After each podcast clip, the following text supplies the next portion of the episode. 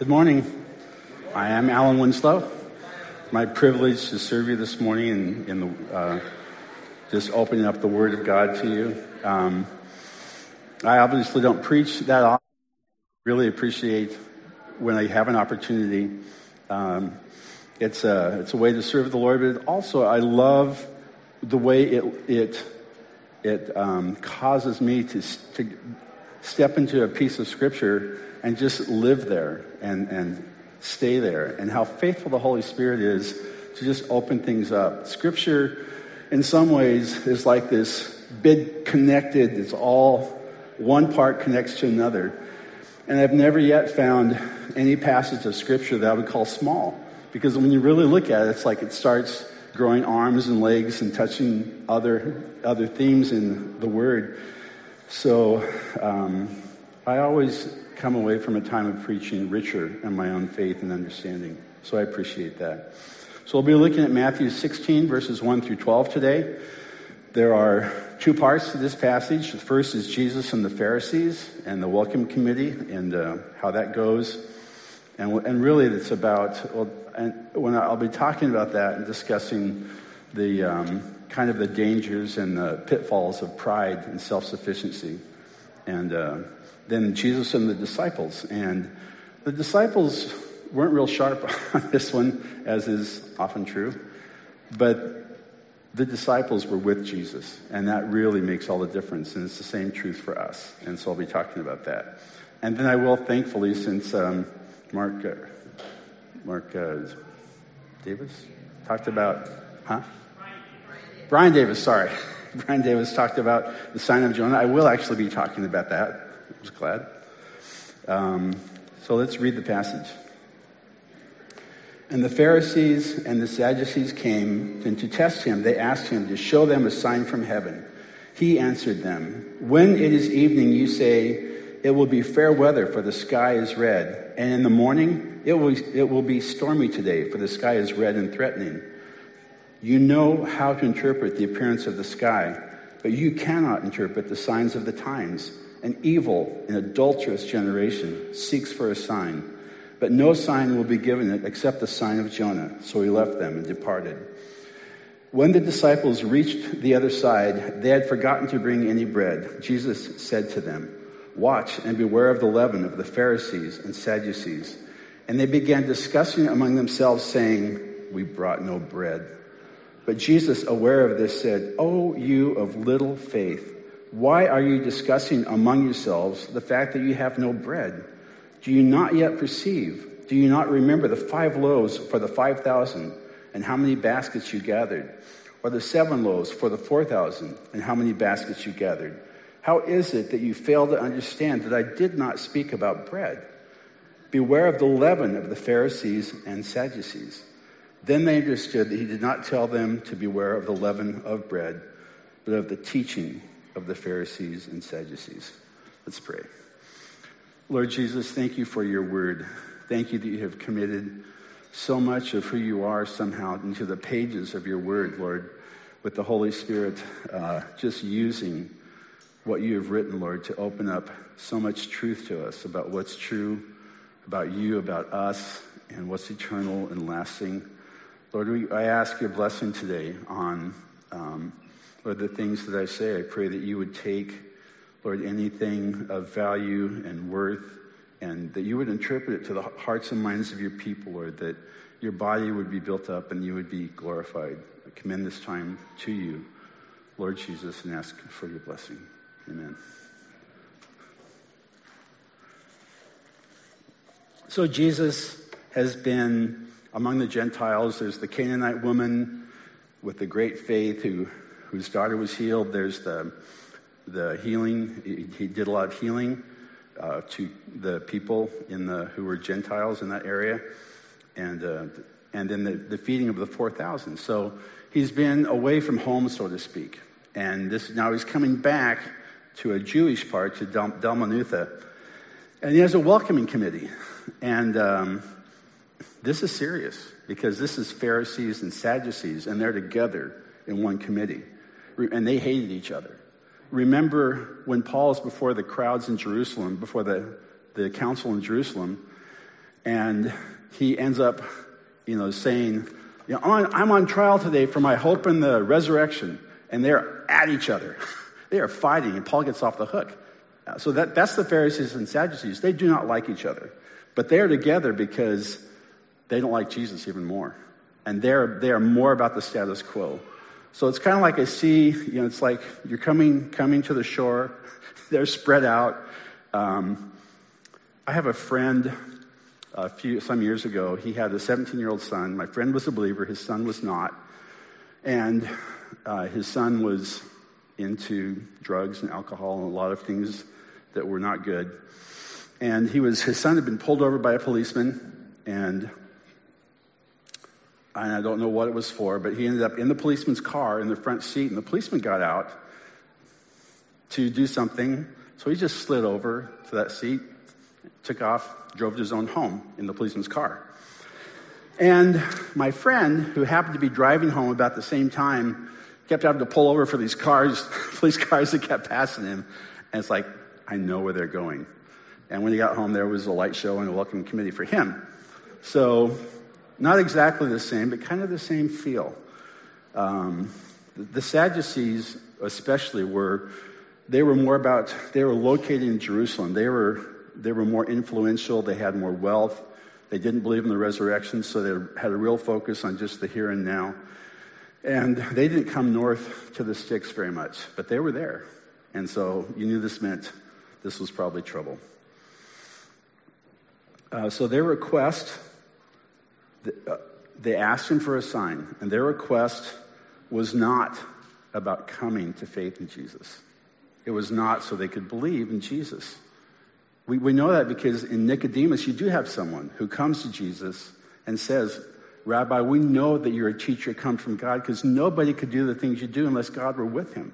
So, if they were really interested in, in coming to Jesus and believing in him, the, the, the proof, the evidence, the miracles were, were plentiful, were already done, and were, were out there.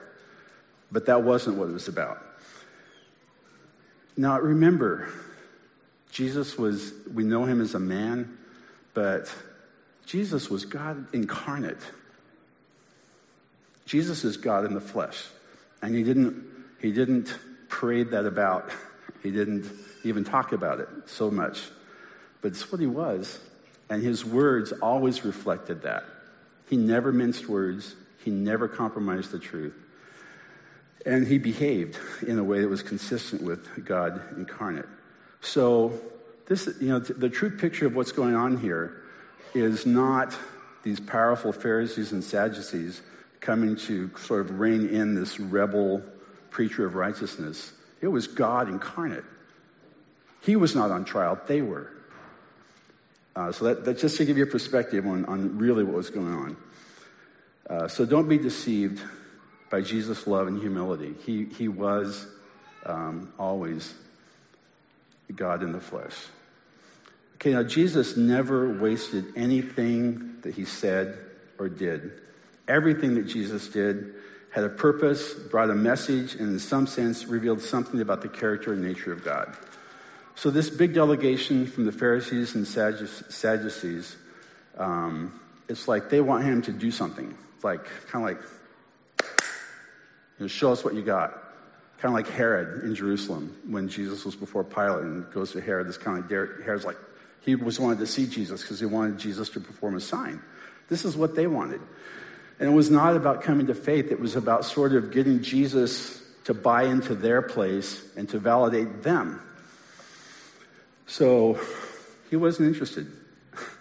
they wanted the credibility and uh, obvious God blessing uh, that connected, that attached to Jesus, his teaching and his miracles. And you wanted him to sort of endorse them in their place in Israel. Now, what they didn't know that in 40 years, not only would lose their place in the country, a position that they held most unfaithfully, but they, the whole nation of Israel, would cease to exist. Jesus was their one true hope, but they were deeply blind in their own apostasy to who Jesus was.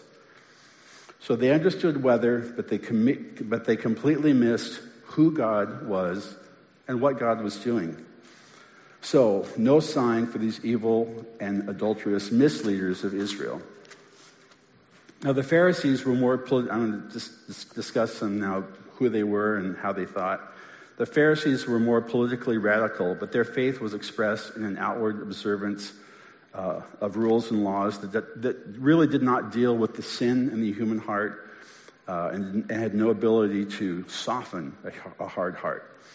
Both the Pharisees and the Sadducees bypassed faith, not seeing any particular value in trusting God for mercy or in looking to Him for help, but trusting in their own efforts and actions and authority.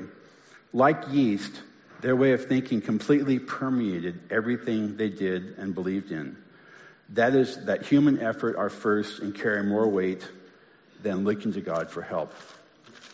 Uh, and along these lines, Jesus in Matthew 23, verses 16 to 22 says, Jesus says, Woe to you, blind guides, he's speaking to the Pharisees, who say, If anyone swears by the temple, it is nothing. But if anyone swears by the gold in the temple, he is bound by his oath. You blind fools, which is greater, the gold or the temple that has made the gold sacred? And you say, If anyone swears by the altar, it is nothing. But if anyone swears by the gift that is on the altar, he's bound by his oath.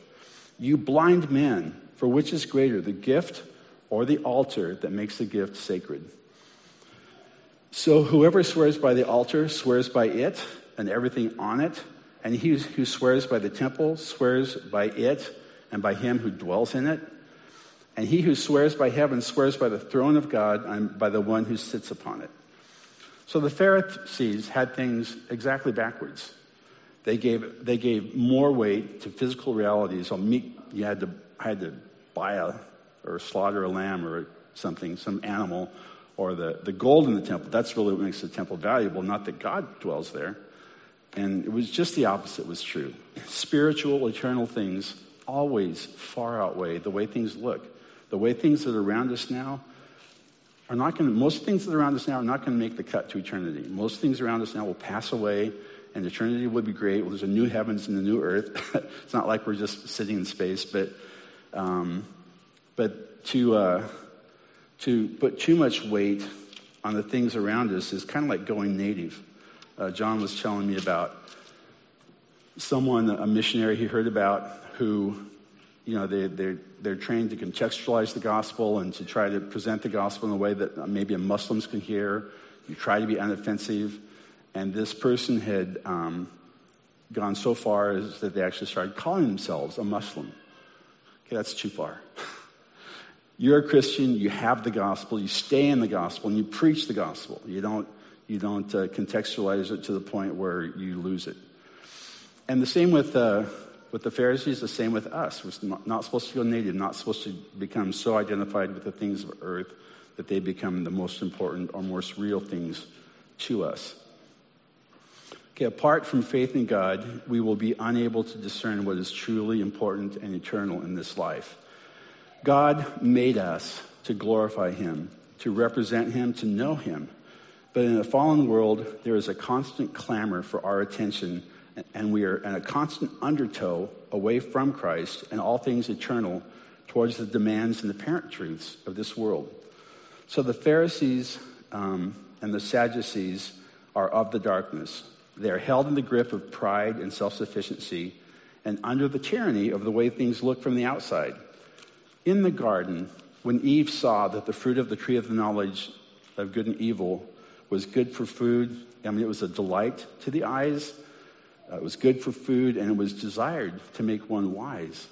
It's like it, everything about the tree looked wonderful and lovely. But to eat that fruit, Eve had to turn away from God, had to turn away from his words. She was won over by the hope of having her own wisdom and her own glory apart from God. And the Pharisees are standing in that same lineage and heritage of wanting their own righteousness not having to depend on God. Pride and self sufficiency are evil. They are the fork in the road that, when taken, make much of us and less of God. They may not feel evil in the beginning, but we were never made, designed, or meant to live life in our own strength. Apart from God.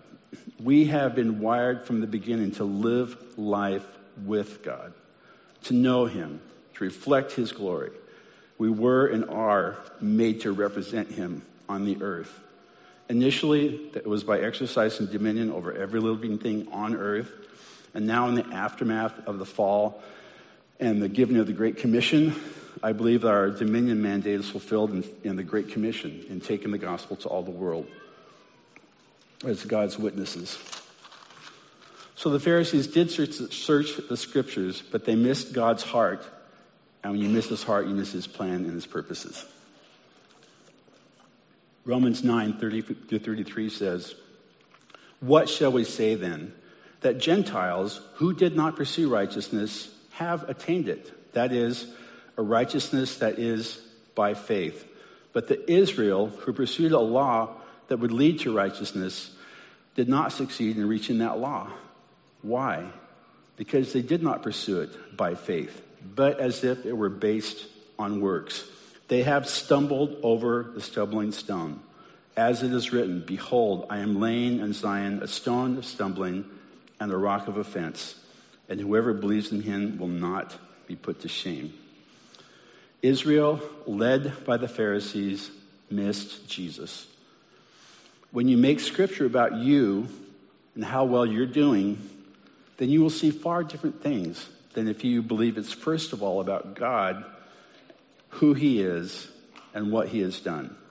Scripture reveals God as infinitely holy and sovereign, that God Himself became our Redeemer and Savior at a cost to Himself that we can only wonder at and be humbled by, that He is both high and holy and closer than a brother our Lord who loves.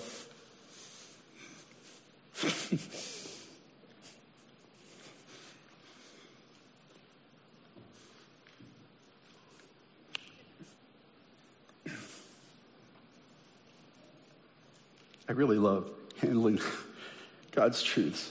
But sometimes they just stand up and like humble me.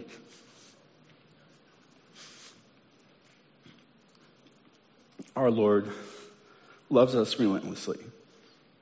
He is always on the job, always working for his glory and our good. The Pharisees were willfully blind and could not recognize and had, had no place or any categories to make room for the mighty love and grace of God that Jesus revealed. They could marvel at his words as when he blew through their trap about paying taxes to Caesar but ultimately were unable to give him the honor that he deserved, and so were left in the poverty of their own opinions and pride. So, Pharisees and Sadducees had cobbled together a system of righteousness that no longer depended on God. It was do these things, do them this way, walk this far on the Sabbath, eat this much food.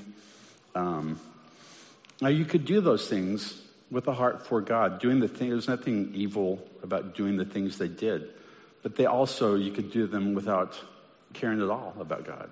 They didn't soften your heart. They didn't put you in a dependent relationship on God. So it became over time just this thing you did, and it made you a good person. Um,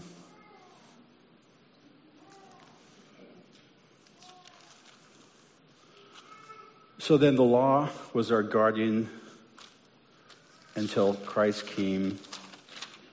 Oops, I missed something.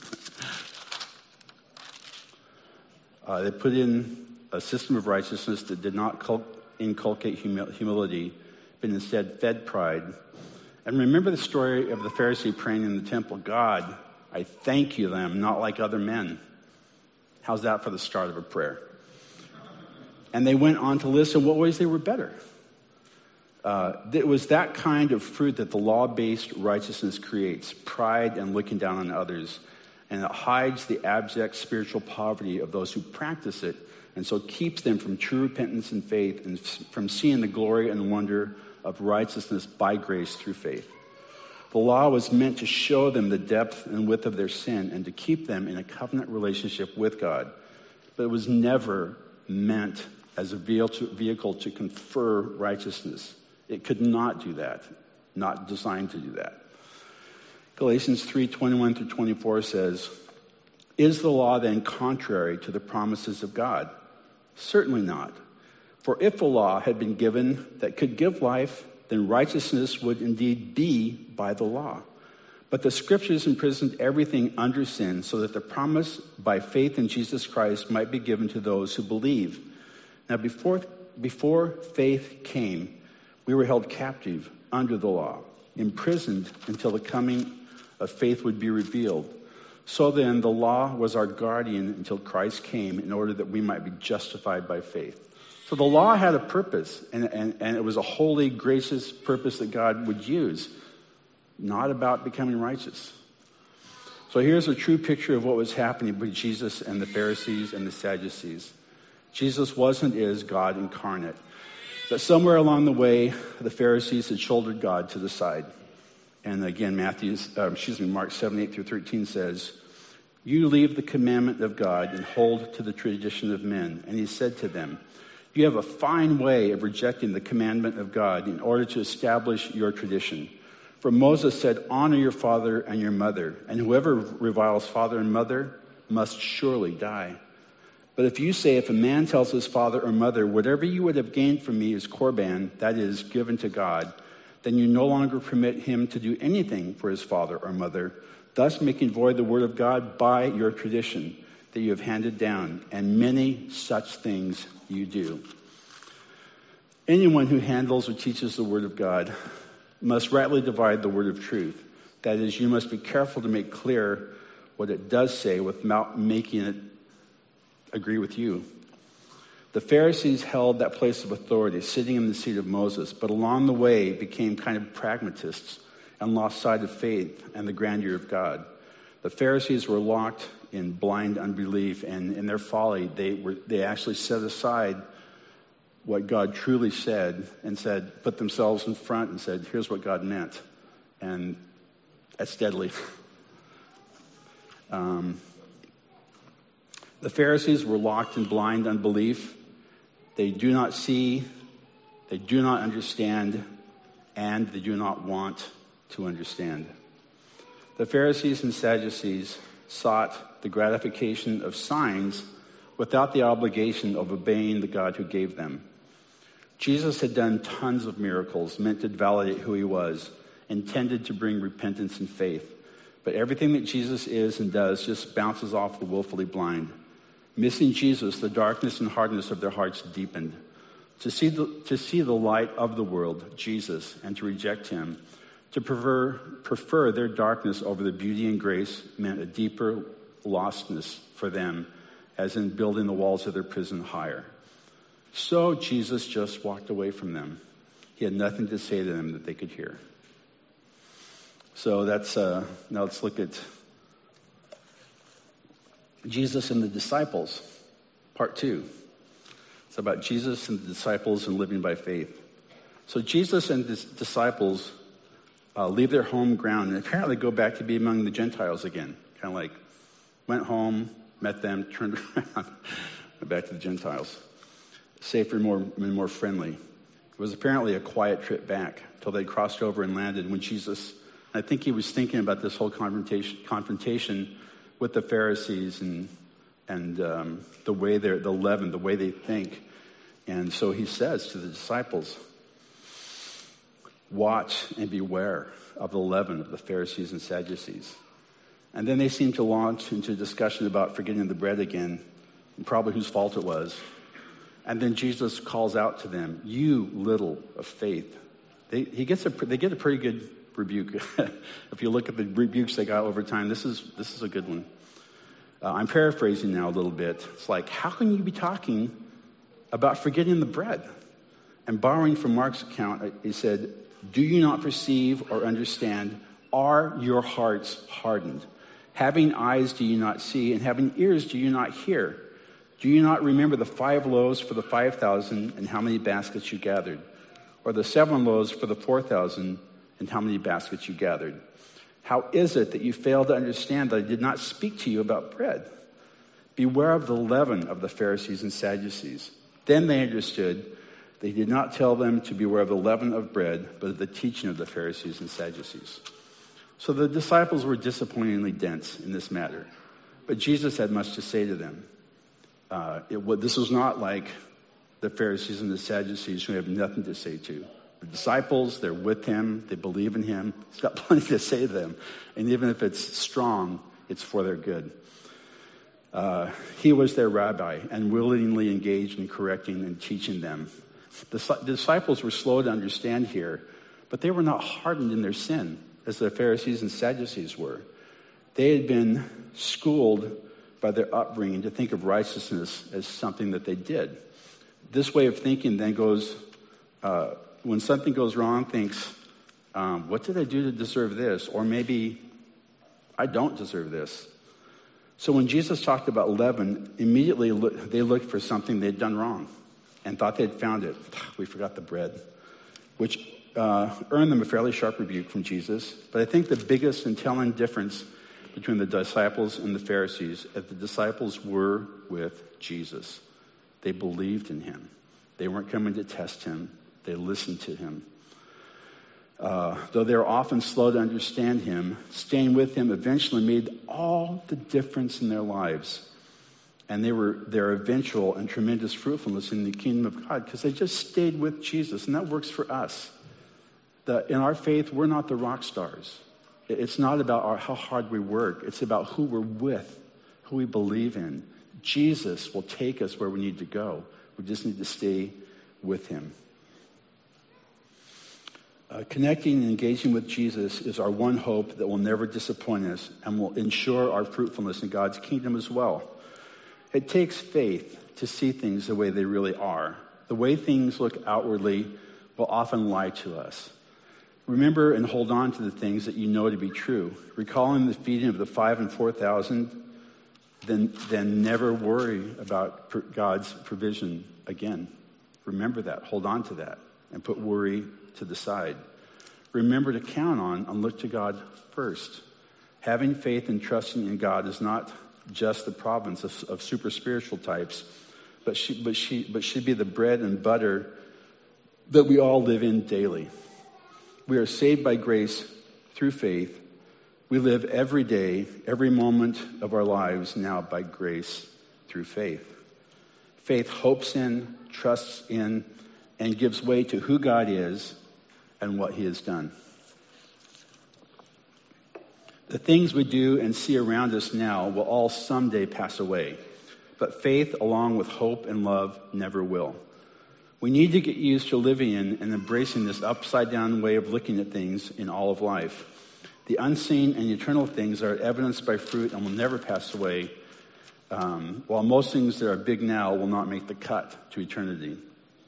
In heaven, no one grows old there is no more fear, pain, or suffering, no wars. God Himself will be visible to us and will be the light that we live in. We are not living our best lives now. Our true, our true birthright and heritage are waiting for us in heaven, are ours in Christ because of who He is and what He has done. I want to be as clear as I can be here. I'm not saying that what we do in this physical, material world uh, that we live in now are, is insignificant uh, but we must not go native. Jesus, uh, we must not put our hope or trust in what we can do or buy or own or win here. We need to keep eternity on our radar. There's nothing wrong with working hard at things we believe in.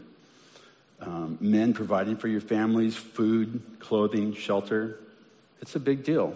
Moms and dads nurturing your children, inculcating faith in the Lord in their lives. Moms, all the love and sacrifice that you pour into your husbands and children, none of that will be lost in the kingdom of God. Only let your love for and relationship with Christ absolutely penetrate everything that you do. Let your faith and trust in Christ and the gospel be the leaven that permeates and informs every choice and decision that you make. Learn to turn away from and recognize the putting of this present world first leaven of the Pharisees and embrace fully and delight in the righteousness by faith that is ours in Christ. Now, there was a time in my life when I was grateful for grace, but I was kind of ashamed of it too. I kind of felt like I have grace because I keep messing up, and um, which was true. but what I didn't understand that was my good behavior was not ever going to be a platform to live my life on, because truly life is all of grace. And every aspect of life that we live in Christ is based on who Christ is and what He has done, not who I am and how well I'm doing. Remember the Canaanite woman. What did she have to come to Christ with? A knowledge of her own sin, a need for her daughter for healing, and faith in Christ. So she had her need, knowledge of her sin, and she had Christ. And Jesus delighted in her. Oh, woman, great is your faith. Faith in Jesus, trusting in him, moves him to delight. So keep that in front of you, always. How well you're doing with whatever challenge challenges you're facing are not the most important thing about you. Your hope and your faith and your dependence on Christ are. So let a love for living holy in Christ by grace through faith permeate and suffuse the way that you think and make decisions.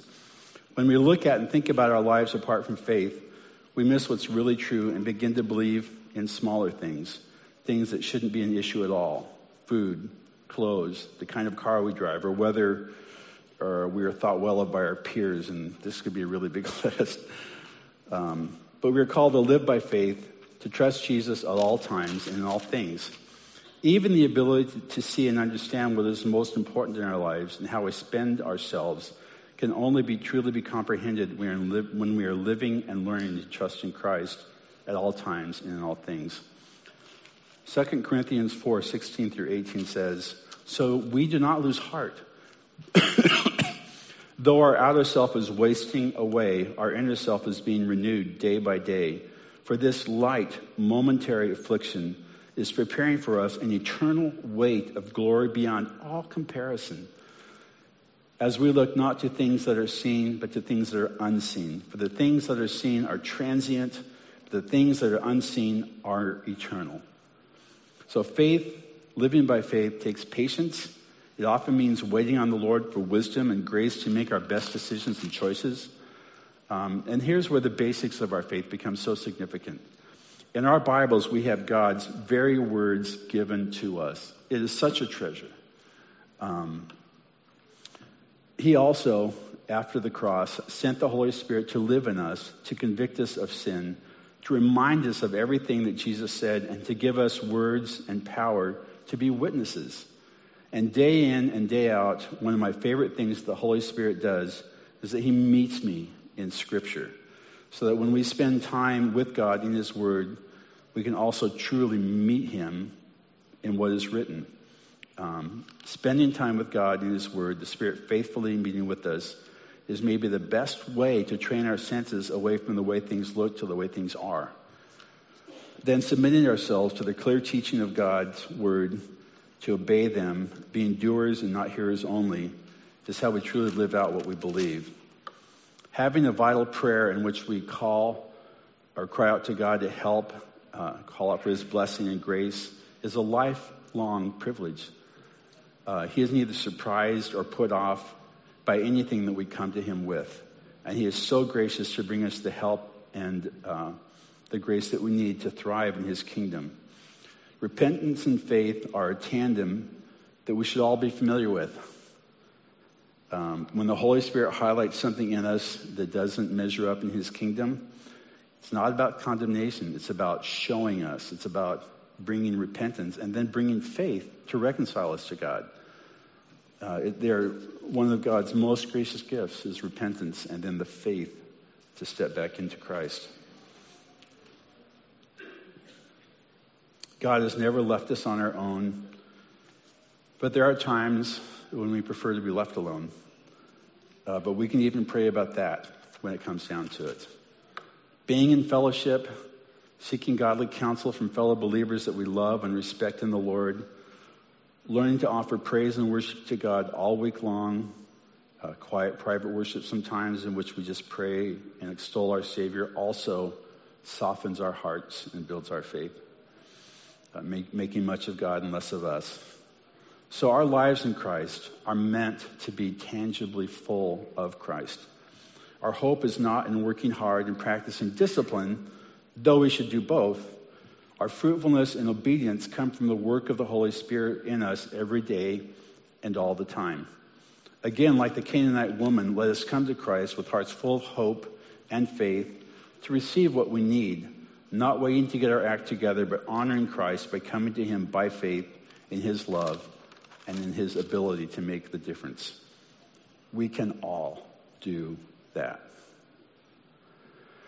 There's one more thing in this passage that I want to address, and that's the sign of Jonah. The first idea in this in that concept is the one of raising from the dead. Now, Jonah wasn't technically dead, but I think three days and three nights in the belly of this great fish and then being spit out on land that qualifies. We can call that raising from the dead. Um, and Jesus did that. He died, He took our sin, He paid the price of our reconciliation, and He was buried and can rose again. Uh, the second concept I want to talk about from the sign of Jonah is what Jonah did when he came back. He went, the word of the Lord came to him again, and he went and preached repentance to the Gentiles in Nineveh with great power, bringing about repentance and faith in that great city. So Jesus, when he rose from the dead, gave us the Great Commission and the filling of the Holy Spirit so that we could do the same thing. Take the gospel to the Gentiles, take the gospel to those who don't know it. Um, but that's also a truth that would have infuriated the Pharisees.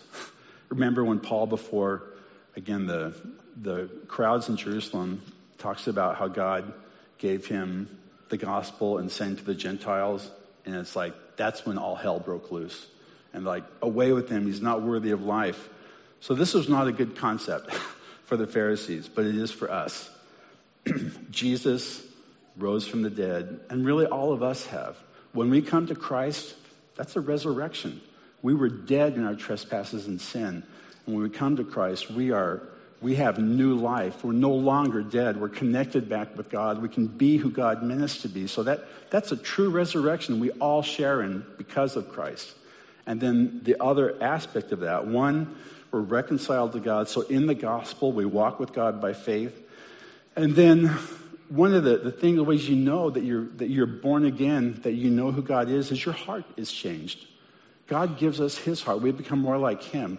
God loves the lost. He died for us. He died for a lot of for them.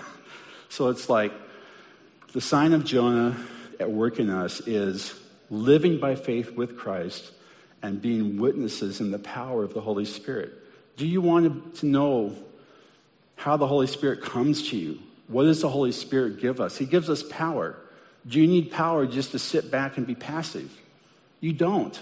If you're going to be a witness, you need power. If you want to know the Holy Spirit in your life, take steps. Trust in Christ. Uh, then you, and then call on the Lord. Let the Holy Spirit fill you. He is faithful. And he, he came. Remember the disciples after the, the resurrection, they were told to stay in Jerusalem until they were clothed with power. God does not leave us alone. This whole thing about being a witness is a way to engage with Christ. So um, we need to learn to live in and preach the gospel. Let's pray. Lord, thank you for your word.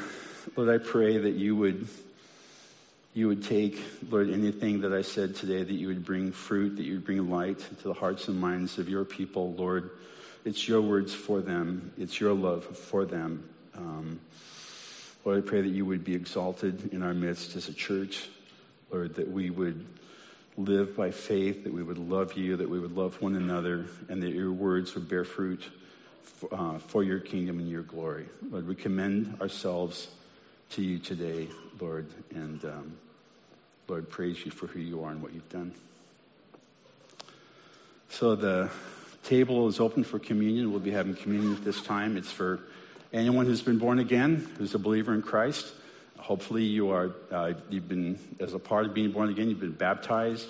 You're a member of a church. Those are all important aspects of our faith lived out.